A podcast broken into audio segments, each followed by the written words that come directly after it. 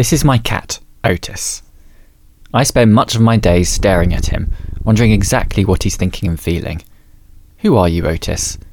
What do you want?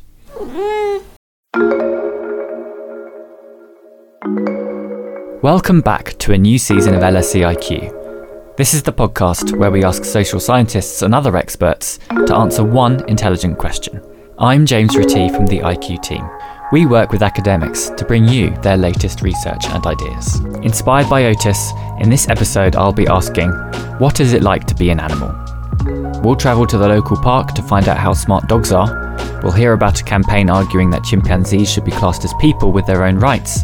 And finally, we'll ask whether insects and other invertebrates have feelings.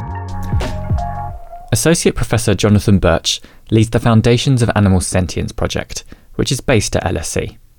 While research into animal sentience is relatively new, Jonathan told me that interest in animals' subjective experience has a long history. Even in ancient Greece, Aristotle had this notion of a, of a sensitive soul. Plants have merely nutritive souls, they merely grow, but animals have sensitive souls. They're sentient, they feel things. So, what do we mean by sentience? I think sentience is feeling. It's from the Latin for to feel, it's the capacity to have feelings. And feelings are states that we're very familiar with from our own lives. They include joy, happiness, pain, pleasure, comfort, thirst, hunger, warmth. They can be anything from quite basic bodily sensations to quite complicated emotions. To be sentient is just to have feelings, for there to be something it feels like to be living your life from your point of view. Animal subjectivity is a topic that has also long fascinated Professor Kristin Andrews, the York Research Chair in Animal Minds at York University, Toronto. Her interest in animals, like many of us, began at an early age. It's funny, it's one of those, I think, kind of typical children's stories that I loved animals when I was a kid. We adopted a stray cat. I watched Flipper on TV, you know that show with the dolphin? Yes. yes. they call him Flipper, Flipper, faster than lightning. Um, and I just always thought that the animals were really interesting and that they had a lot to teach me. And so when I was doing my undergraduate studies at Antioch College, I had the opportunity to visit a dolphin cognition research lab, and I just completely fell for the research as well. And do you think, um, as as a species, we have a little bit of a head start with our experience with having our own pets? So when humans are living in close proximity with animals, they develop a sort of expertise about those species, the same way parents develop expertise about children without any formal training. And of course, it's not scientific, but it is a rich folk knowledge from which the science is built up from.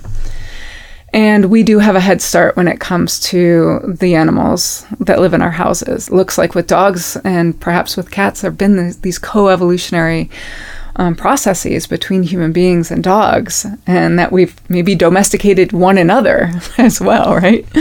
And this research on dog cognition or dognition uh, that's sprung up over the last 10 years or so, I think has been extremely promising. It's a really good place for us to start in understanding other animal minds. One important aspect of dognition is intelligence. Knowing how smart an animal is is surely a good place to start if we're trying to figure out how animals experience the world. LSE research fellow Rosalind Arden specialises in canine intelligence. We met in the popular dog hangout, Regent's Park, where she told me her work can be traced back to her own dog, Jenny. My daughter said, Oh, I want a dog, I want something that just loves me unconditionally. So I said, No, no, no, not on your Nelly, I'm not getting a dog, never will, never dream of it. And of course, six weeks later, we had a dog. And uh, this dog just kind of sat on my feet throughout most of my PhD, being absolutely adorable. And I really invested heavily in her, I think, because we were alone together a lot. And I would notice that she would know things that I hadn't taught her. So things like come and sit, I taught her explicitly, and I, it, wasn't surprising to me that she learnt those things. But one day, I was talking to my partner and I said, Hey, uh, I wonder if David's coming round. And Jenny, the dog, just immediately flipped her head round to the window and looked as if to see if his car was coming up the drive, or that's what it appeared to be. And then I thought, oh man, she has picked things, she's picked up what we would call an acoustic signal, you know, the sound of a word, and she's made it associated with that real thing, David, my son, and she's looking to see in the only plausible place, which is the direction he could maybe be coming from. So I started to notice things, and I would notice, say, for example, if I would say, hey, look at that bird, she'd immediately look up at the sky, nowhere else. And I thought, ah, I think she's kind of, I think she's picked up some language without me actually teaching it to her explicitly.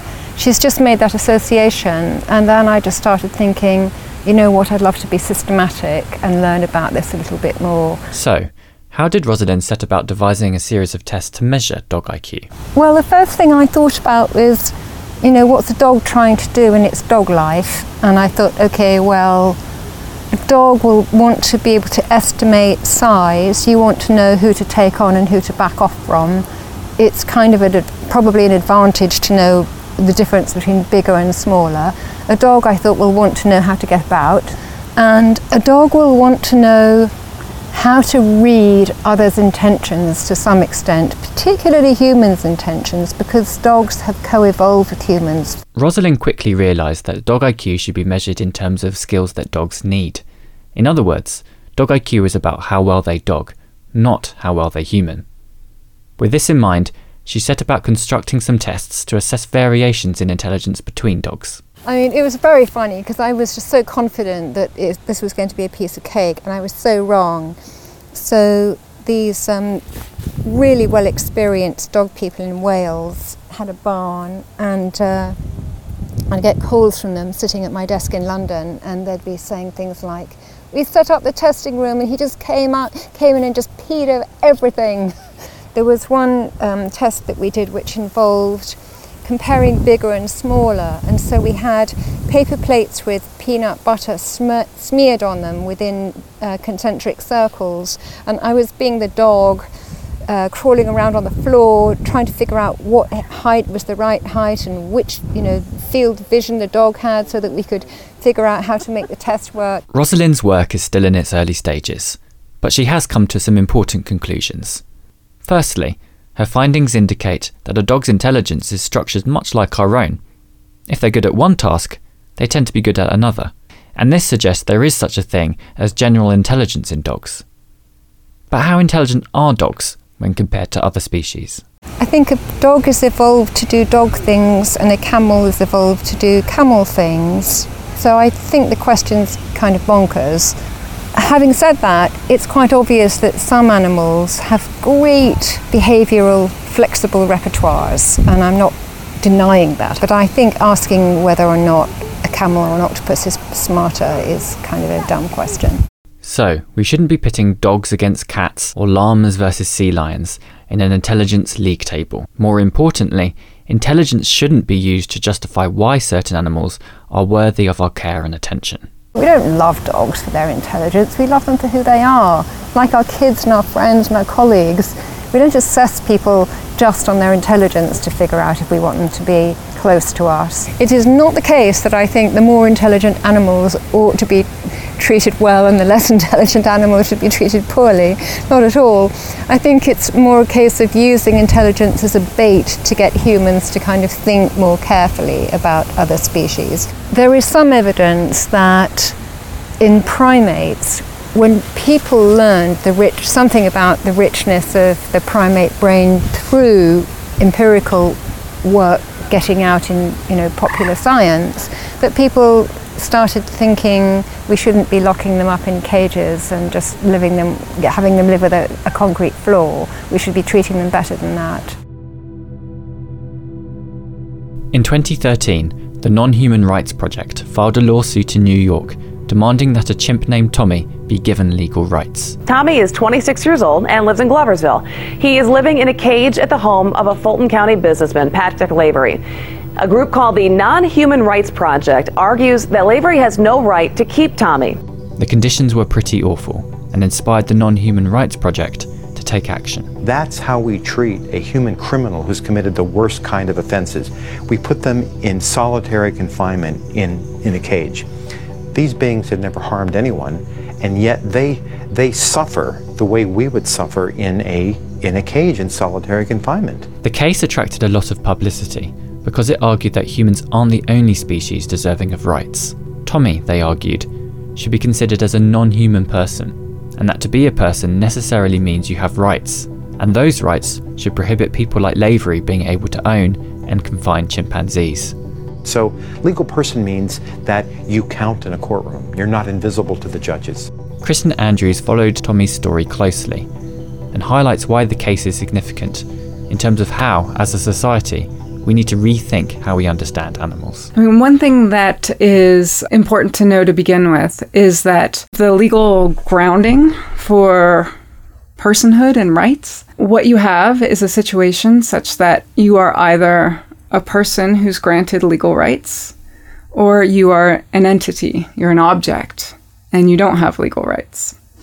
Um, so you can be owned, you can be bought, and you can be sold. And when it comes to things like tables and chairs and books and other objects, um, it's very easy to categorize them into the objects, the things that don't have rights, and we can buy them and sell them. And when it comes to human beings, it's very easy to categorize them as persons with rights who can't be bought or sold. But then we have this whole set of beings in the middle that neither seem like books or chairs or human beings. And these are the non human animals. Um, so when you have a non human animal that's being treated in a way that seems to be problematic, say they're being locked up in a prison, um, like the chimpanzees in this case in New York. So you can't argue that he's a person with rights because he's a chimpanzee. And in the legal context, um, if you're not a person with rights, you're an object like a book or a chair. And so Steven Wise with the Non Human Rights Project was arguing that, in fact, chimpanzees and other animals should be seen as persons with rights and not like books without rights. Whether some animals should have rights is a contentious subject. Jonathan Birch is skeptical about Tommy's case. When people have wanted to argue that some animals should have rights akin to human rights, the argument has typically been these animals meet all the criteria for personhood. That said, it, hasn't been entirely successful so far, and it doesn't doesn't surprise me. I think there there, there are real limits to um, an approach that involves trying to get courts to recognise animal rights before the rest of society and before parliaments and Congress are there. It's never really been a rights based approach. What we have is animal welfare laws that put limits on people and limit what people are allowed to do. And legally, that is an important difference. The argument against animal rights is not just that animals are not people, but that we already have animal welfare laws and practices. Animal welfare has, on the whole, improved in recent years. So, why are people arguing for rights for animals like Tommy, and not just stronger animal welfare laws? When you're thinking about animal welfare, you're still thinking about animals as objects owned by us. Animal welfare is about the proper handling of material is one way of putting it. Right? So we have laws about how to handle nuclear material.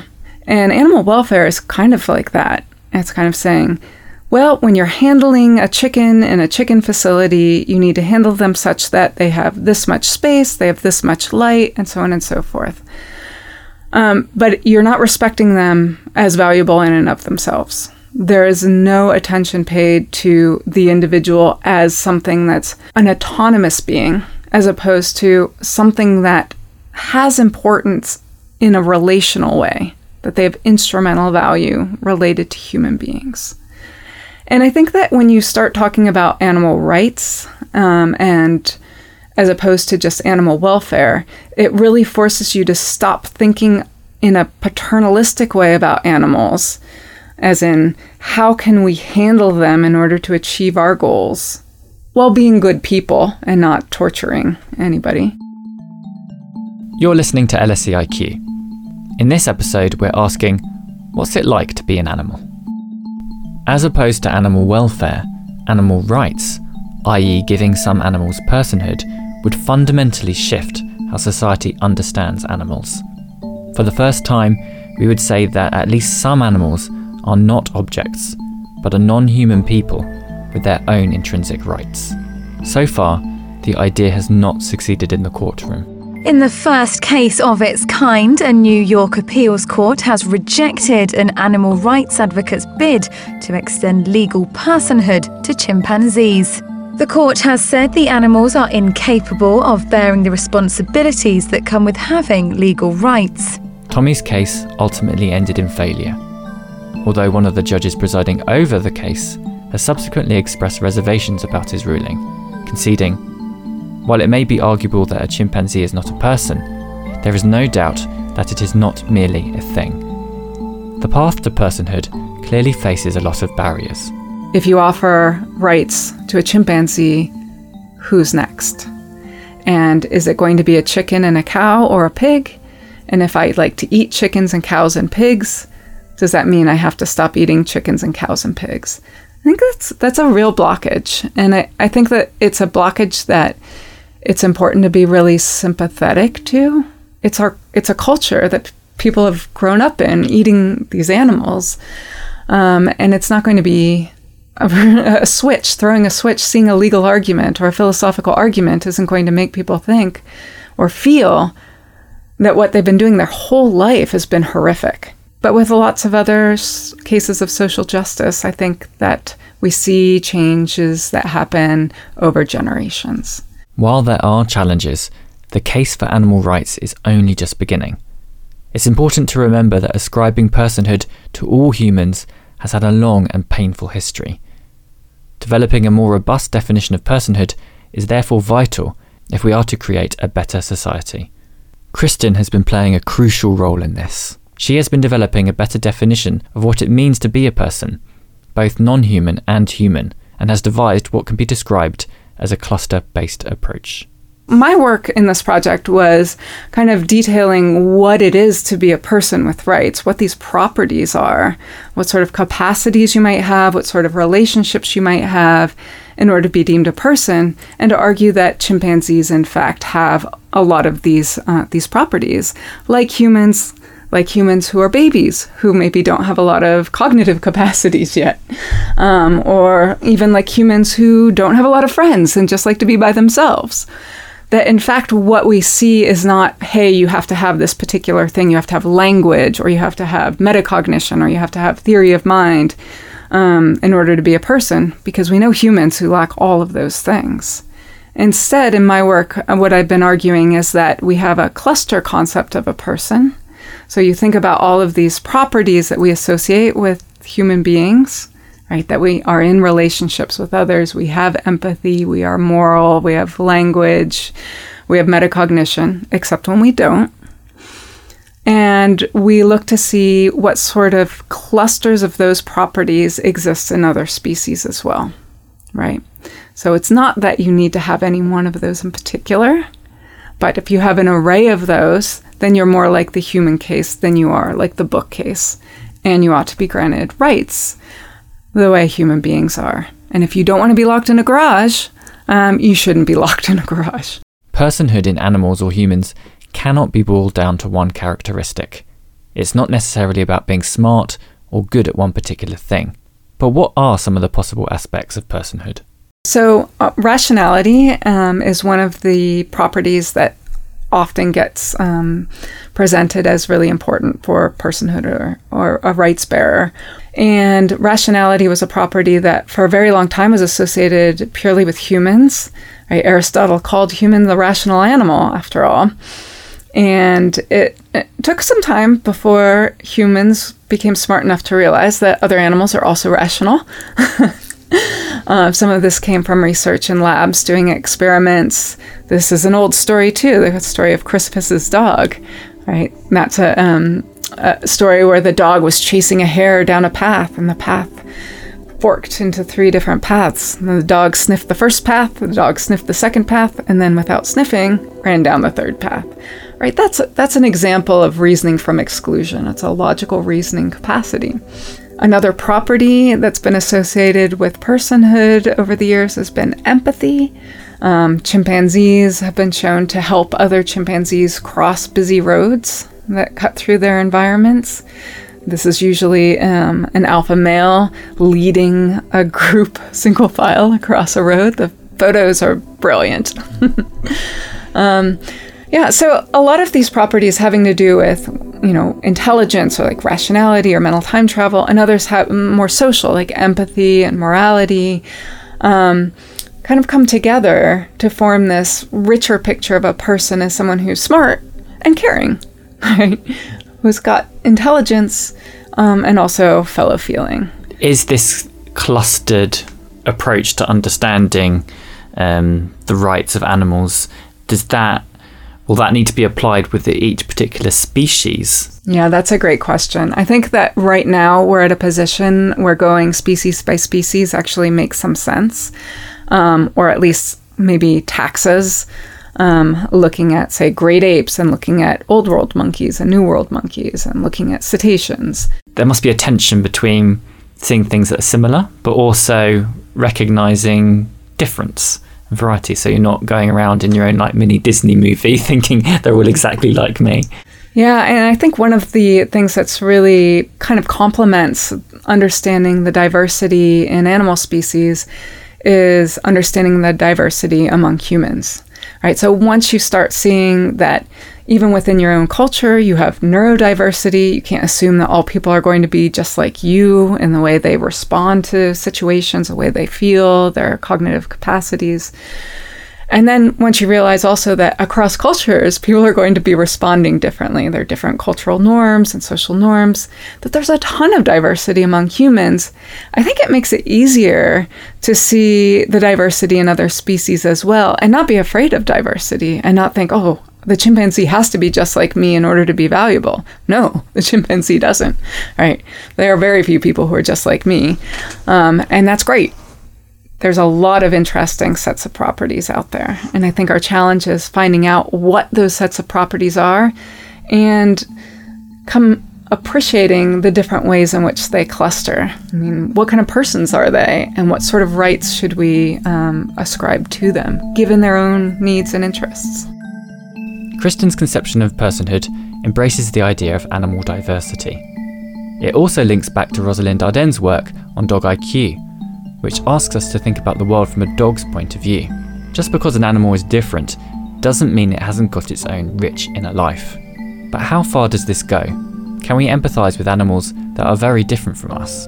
What about an octopus or a lobster? Rights for these animals are certainly not being considered by lawmakers at this stage, but they are thinking about their welfare and their capacity to experience feelings. The sentience, or capacity for feeling, in invertebrates is one focus of Jonathan Birch's research.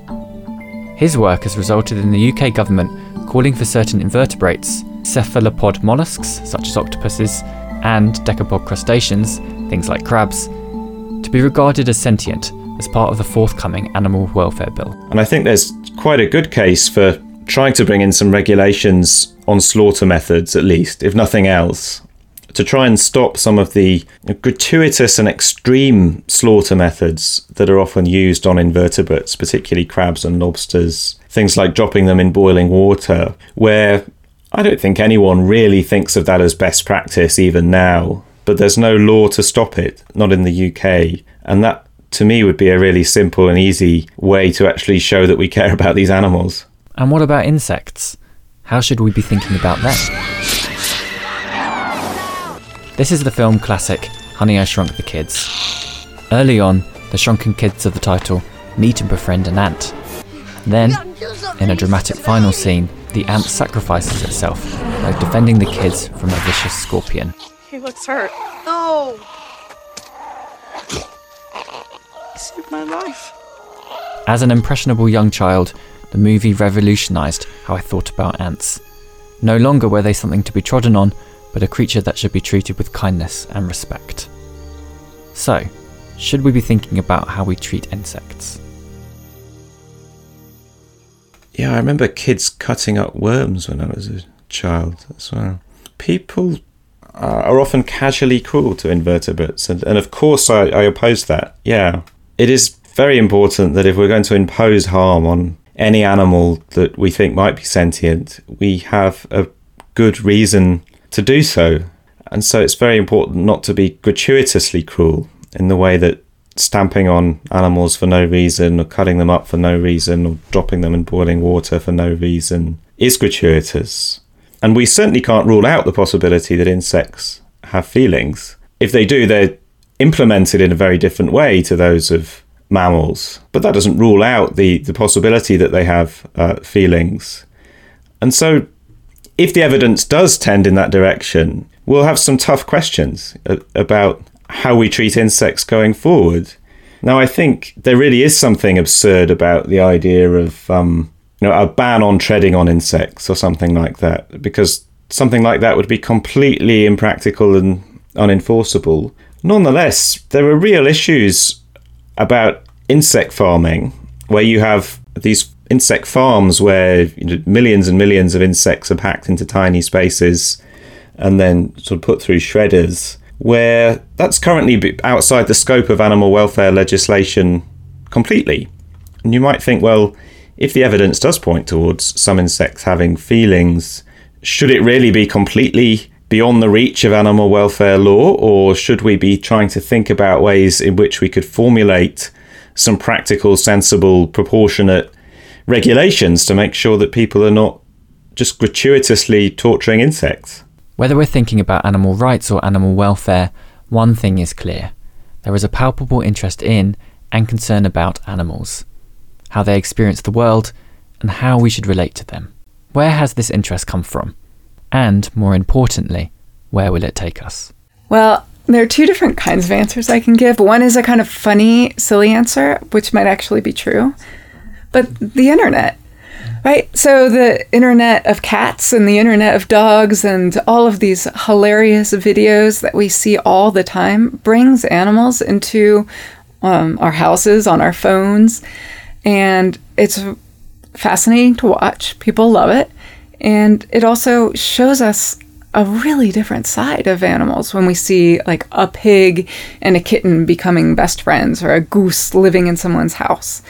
Um, I think that's had a certain effect. And from that, things have kind of steamrolled a bit. So you see documentary films being made that have had a lot of impact. But another reason I don't know if it's really um, true or not, but I wonder to what extent people have been feeling like there's been a certain amount of good progress when it comes to sh- social justice in humans, among human groups.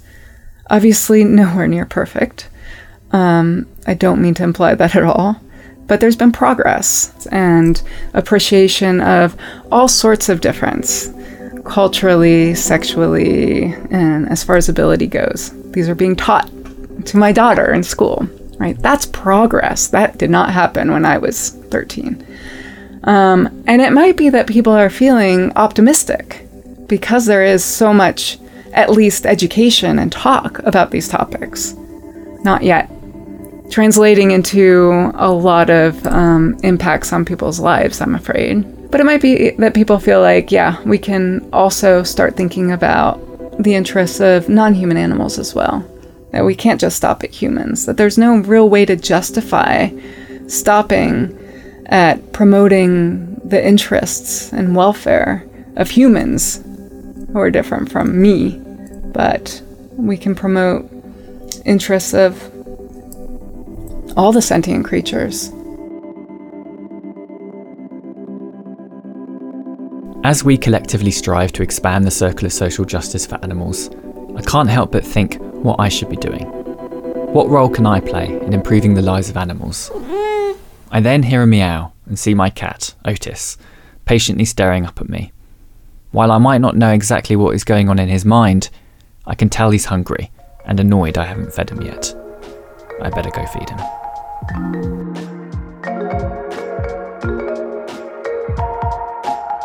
If you'd like to find out more about the research in this episode, please head to the show notes. And if you enjoy LSEIQ, please leave us a review.